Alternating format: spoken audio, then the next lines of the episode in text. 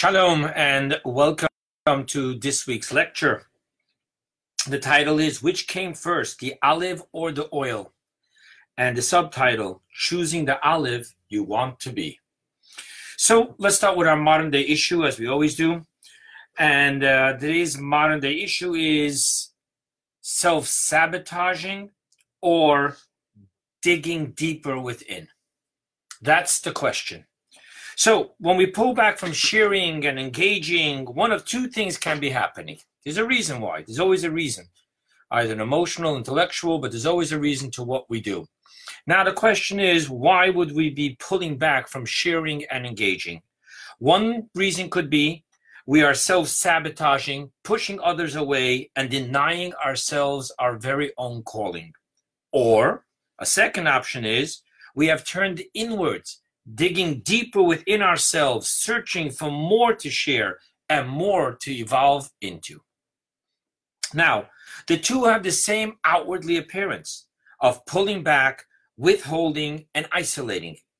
And nevertheless, they are in essence polar opposites. One is taking us deep into deeper growth and greater engagements with others, while the other is robbing us and others of who we are and why we are here on earth. How are we to know which which one truly drives us in holding back and isolating? The obvious answer is to sit and wait to see what it leads us to greater engagement or greater isolation. The deeper way of knowing is to be able to hear where the isolation and withholding is coming from our ego animalistic soul or from our selfless godly soul. And thus, is the olive developing and bringing us the oil, or is the olive holding back the oil and needs to be crushed in order to get it out of the way of the oil? This lecture is based primarily on a maamor mystical teaching of the Rebbe delivered on this Shabbos in 1965 exploring the opening commandment of our Torah portion, and I quote, And you shall command the children of Israel, and they shall take to you pure olive oil, crushed for lighting to kindle the lamps continually. Okay, so that's what we're going to discuss here. Find out what's holding back. Are we self sabotaging or are we digging deeper for greater growth? An introduction is necessary. Now, there is an argument on understanding one of the details of the commandment of bringing pure olive oil to the holy temple for kindling the menorah. In Hebrew, the adjectives always come after the noun. For example, in Hebrew, one says bird nice, tzipor yafeh, and not a nice bird, yafeh tzipor. Thus, the literal verse states in Hebrew, oil, olive, pure.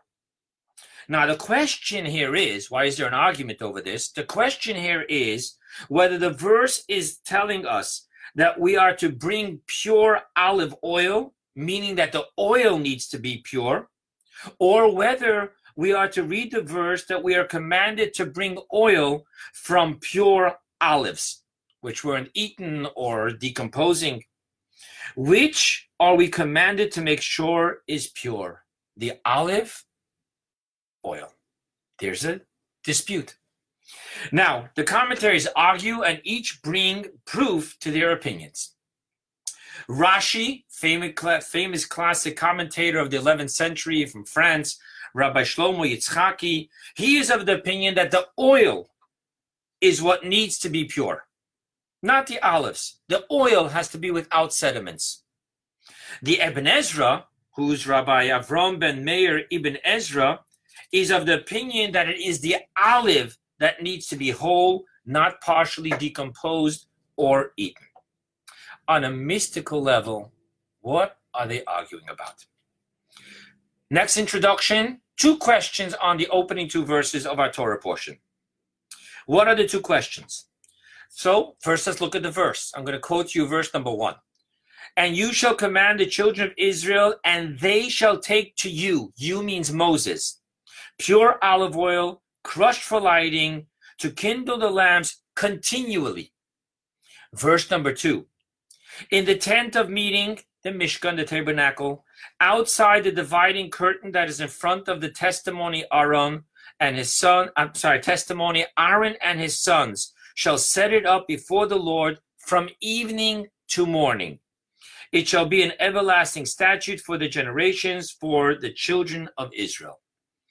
Now, the two questions here are number one, why should they take the oil to Moses if verse number two tells us that Aaron will be kindling the menorah? For example, right after this little portion about the oil, the olive oil for the menorah, it goes on to list what materials we need to create the garments for the high priest and the holy priest. And I want to tell you what the verse says there. They, which means the tailors and the weavers, shall take the gold, the blue, purple, and crimson wool and the linen. They're the ones to make it. They're the ones who get it. So why over here, if it's Aaron who's going to kindle the menorah, why does the olive oil go to Moses?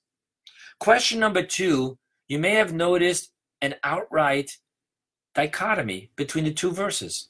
The first verse says that the lamps will be kindled continually meaning that they're never to go out. Keep on feeding oil that they never go out. The second verse says, from evening to morning. Contradiction between the two verses. Was the menorah kindled? Was it illuminating only from evening to morning? Or was it 24 7? Okay, and now let's start the lecture. As you know, you're familiar with this uh, platform already.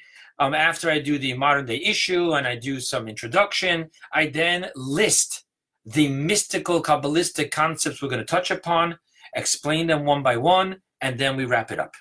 So here's the list. Number one, olive number one, the animalistic soul and the body. Number two, the oil. Number three, olive number two, the supernal crown. Number four, the first drop. Number five, Moses takes the oil. And then lastly, Moses's continually and Aaron's from evening to morning. And now, my dear friends, let the amazement of Hasidus begin. So, number one, we're going to talk about the olive number one, which is the animalistic soul and the body.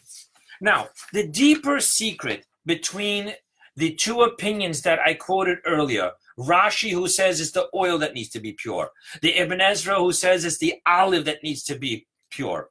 So, really, what they're arguing about is which olive they are talking about. There is the olive that is lower than the oil, and there is the olive that is higher than the oil, mystically speaking.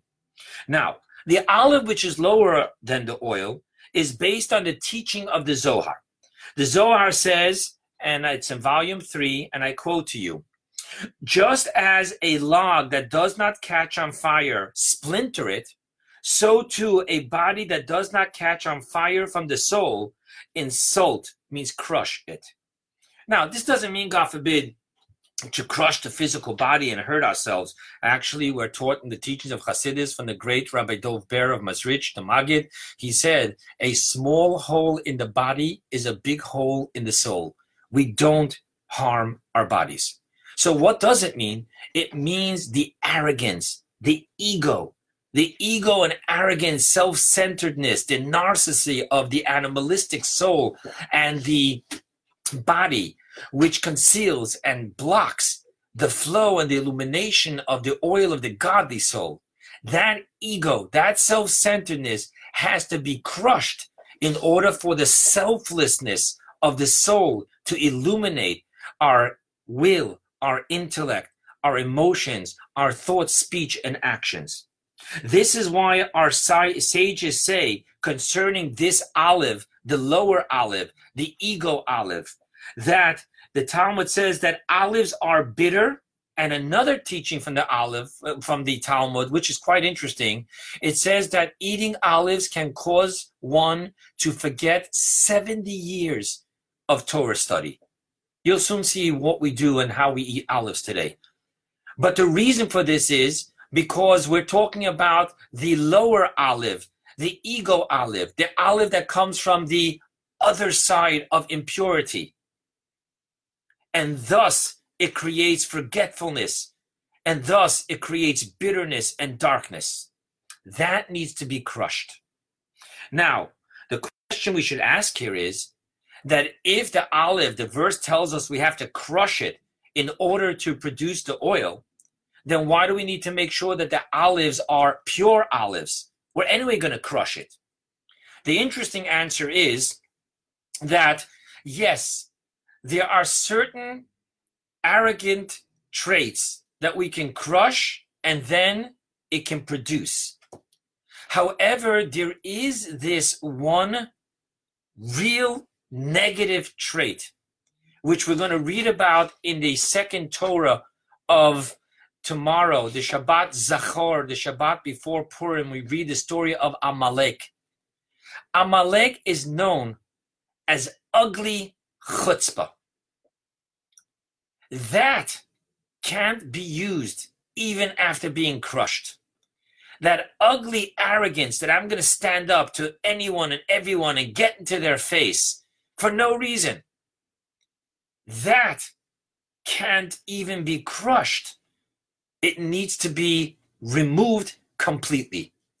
Thus, the Ibn Ezra says, before you can start working, crushing, refining, humbling your arrogance of the our arrogance of the animalistic soul and the body, we need to first make sure that we remove any decomposition the olive has to be pure. What does it mean pure? It means pure from ugly chutzpah, arrogance.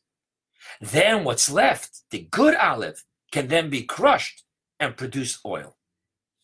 Now, let us now, before we go on to discuss Rashi's opinion about the oil being pure from sediments, let's talk about the oil for a moment. So we spoke about the lower olive, which is the narcissism and the self centeredness that wants to hold back and not allow the selflessness of the oil of the soul to affect us. We want to remain self centered, want what we want and when we want it. Now let's talk about what does the oil mean on a Kabbalistic level. Now here's an interesting thing. The oil in Kabbalah it refers to the highest of the emanations, faculties of our godly soul. Now, you know from previous classes that God created the finite world from the infinite light by having a transformer evolution system of 10 emanations, three intellects, seven emotions. This then was reflected when God said, Let us make mankind in our image and likeness that our soul has also 10 faculties which reflect the 10 emanations. There's the three intellects and the seven emotions. The highest of all is the emanation of wisdom. Now, within the emanation of wisdom, which is total transparency to divinity, there is the revealed faculty of wisdom, which is more finite, and then there is the hidden faculty of wisdom, which is called Chachma Stema'a. That is the absolute transparency to the infinite light of divinity. The oil represents that. And that's why the oil always surfaces to the top. Now, what we see here is that the oil of our souls, and by the way, I told you I would tell you the secret of how we eat olives. Our sages say that olives have a sweetness, and olives brings back from the forgetfulness, the olive oil, I'm so sorry. The oil, olive oil has a sweetness, and the olive oil brings back, because it's total transparency and holiness, it brings back up to 70 years of Torah study, which went into forgetfulness. It brings it back, which, by the way, note, till this very day, it's our custom when we eat olives like, for example, you have those dried black olives, always make sure to pour olive oil on it. There should be olive oil which will counter the olive. Thus, while the olive from the other side, impurity, will have the effect of forgetfulness, the olive oil from the side of transparency and holiness will bring it back. That's how we eat olives today. We're careful to put some olive oil in it. Be it as it may, what we see here is that the olive oil is the highest illumination of all emanations of the soul. Now we can understand the second interpretation of the olive. Now, let's talk about Rashi. In the second interpretation, we're not talking about the lower olive, which is the self centeredness of the animalistic soul and of the arrogance of the body, the, these I, I, I, the capital I. But rather, we're talking about the higher olive of the oil. And what that means is we're not talking about the olive as it blocks the illumination of the oil. We're talking about the olive, which is the source of the oil, olive oil. Now, if we say it's the source of the olive oil, it's got to be higher than the olive oil. Thus, we're talking about the highest level, even that which is above and beyond the ultimate emanation faculty of our soul. What is that? That is the supernal crown. Now, the question is how does it work that in the spiritual level we have the olive representing the supernal crown? We'll soon talk about that.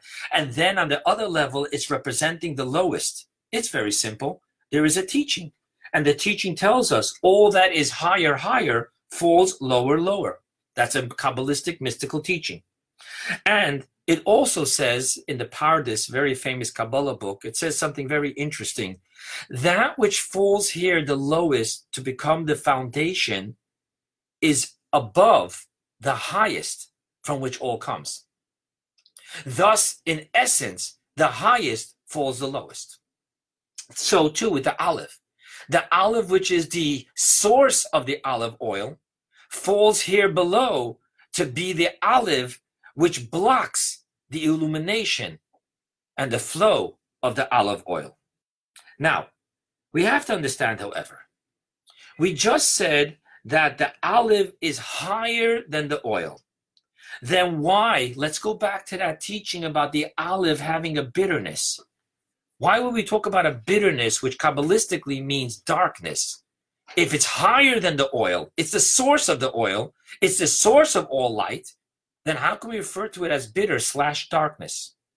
The answer is, and it comes from a verse in Psalm chapter 18. He made darkness his hiding place about him as his booth. Now, this dimension, as we said, refers to the supernal crown. What does the supernal crown mean? It is above and beyond the emanation of wisdom. It is beyond any emanation. Now, here is a Kabbalistic rule. If one can reveal, express, then it has to have a finite form and shape. Thus, when we talk about the supernal crown being darkness, when we talk about God choosing darkness as his booth, we're not talking about the negative absence of light. We're talking about the transcending essence which defies any finite form of illumination and description. Thus, the darkness here is in the negativity of darkness. It refers to the nothingness. When we talk in Kabbalah and we refer to God as nothing, ex nihilo, something from nothing, that means we're referring to God as nothing. We're not referring it, God forbid, to the negative nothingness. We're referring it to the nothingness which transcends beyond any specific finite properties that we define as a something. So, to this darkness isn't the negativity absence of light. It actually is that which defies any capacity of illumination. It transcends into the ultimate infinity, which allows not for any finite expression. Thus, it's darkness. Now, we can understand the opinion of Rashi that the commandment of purity refers to the oil, not the olive, that it should not have sediments in it, rather than it referring to the olive.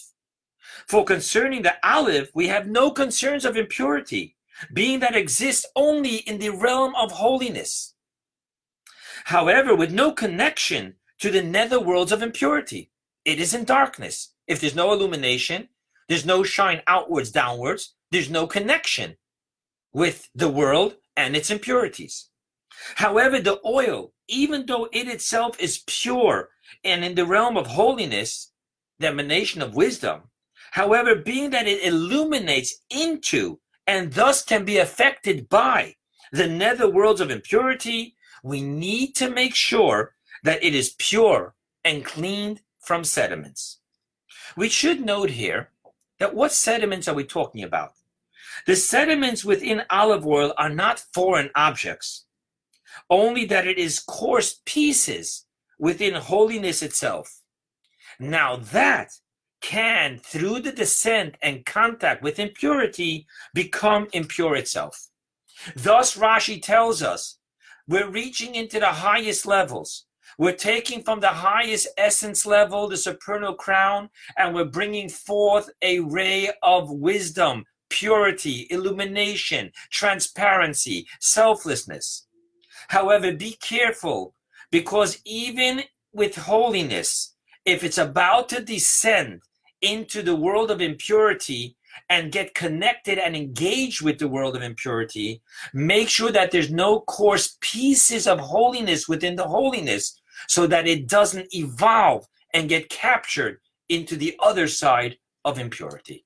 Thus, Rashi tells us don't worry about the olive, worry about the oil. Now, with this, we can understand another detail in Rashi's opinion.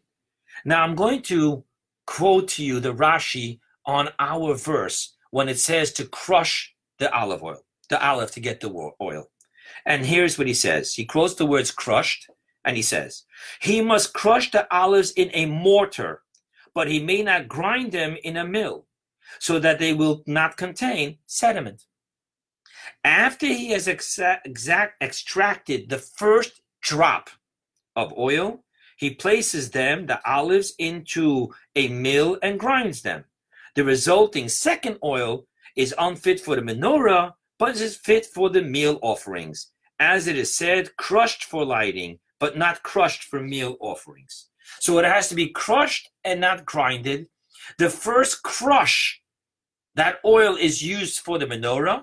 Then take those pieces of crushed olives, put it into a mill, and you'll be able to produce oil that's needed for the offerings, the meal offerings that is mixed with flour and water. Now, here's a question. What does Rashi mean that only the first drop is permitted for the menorah? It isn't so.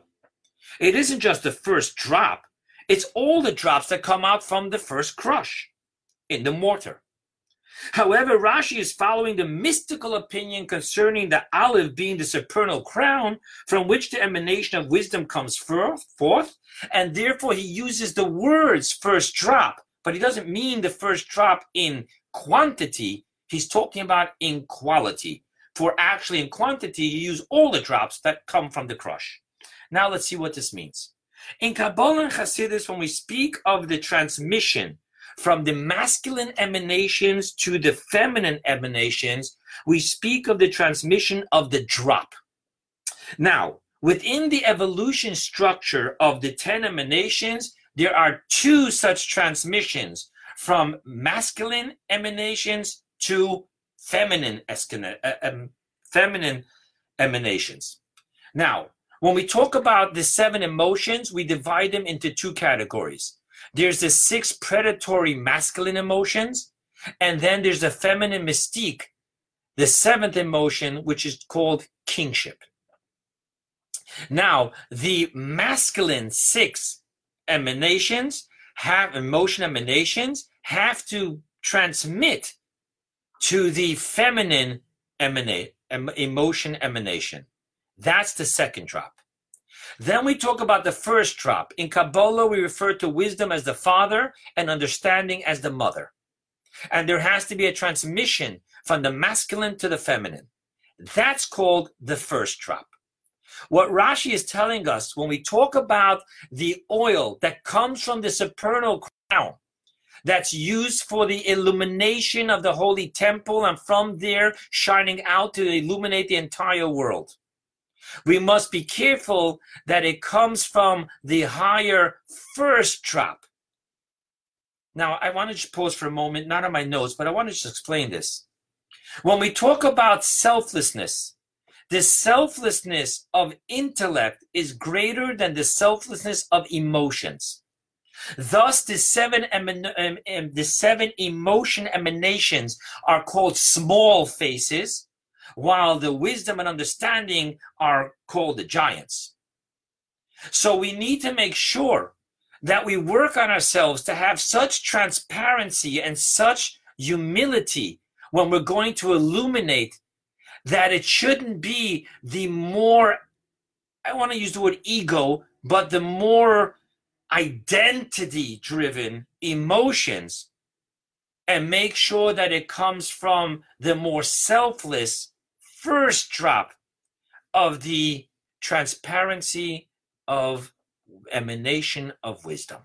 Thus, Rashi again follows his opinion, being that we're talking about what comes from the higher olive, the supernal crown, into the total transparency and humility of the emanation of wisdom. That's where you take the first drop from and make sure it's pure. So when it descends and engages in the outside world, we do not get caught up and dirtied by impurity. Now, let's go back to our questions. Now we understand what's going on here. Why does Moses take the oil if it's Aaron who needs to kindle, use the oil to kindle the menorah? So, we said that according to Rashi, the opinion that the olive refers to the highest of high, the supernal crown, and the darkness of, I quoted a verse for you from Psalms chapter 18. He made darkness his hiding place about him as his booth, which is total transcendence and purity, total holiness. Now we have to ask a question. According to Rashi's opinion, that the olive refers to the essence, darkness, holiness, purity, why does the verse tell us to crush it? According to the second opinion, that the olive is talking about the arrogance and self centeredness of the animalistic soul and the body, which doesn't want the holy selflessness of the soul, the oil, to affect our thoughts, speech, and actions. Okay, we need to crush that. But why would we crush the absolute holiness of darkness, the essence of darkness. Now, to understand this, let's understand that this will also answer why we bring the olives, the oil, to Mo- Moses and not to Aaron. Now, crushing, we explained earlier, is self nullification. Now, in the first level of this self nullification, we explained that it is iskafia. I want to talk about what iskafia means. Iskafia is the process of subduing the arrogance of our ego. Iskafia literally means to hold back, to bend over. You want to do this, don't do it. You don't want to do what you're supposed to do, do it anyway. Iskafia. Now, after this first crushing of the lower olive of impurity through Iskafia, there is a second, far more refined crushing that needs to take place. This is the process of teshuvah. Now, let's talk about this. Normally, when you and I use the word teshuvah, we're talking about repentance from sins. However, why would we be talking about teshuvah of the higher level? We're talking about the righteous. We're talking about a Moses caliber. Why would Moses ever have to do teshuvah? Therefore, I want to share with you that there's a second dimension of teshuvah, which has nothing what to do with sin. Actually, our sages state, and I quote to you, that Mashiach will bring the righteous ones the experience of teshuvah. Why would Mashiach do that? Why do the righteous ones need teshuvah? Now, the answer is that this teshuva, as I told you, has nothing what to do with the sins. Rather, it comes from a verse of King Solomon in Ecclesiastes. It says as follows, and the spirit returns to God who gave it. What does that mean? What that means is that the soul, once it was given from God and it begins to descend, even if we're talking about the soul of the holiest tzaddik, Moses, and we're talking about the soul in its absolute purity, However, the minute it is given by God, it's no more within the bosom of God.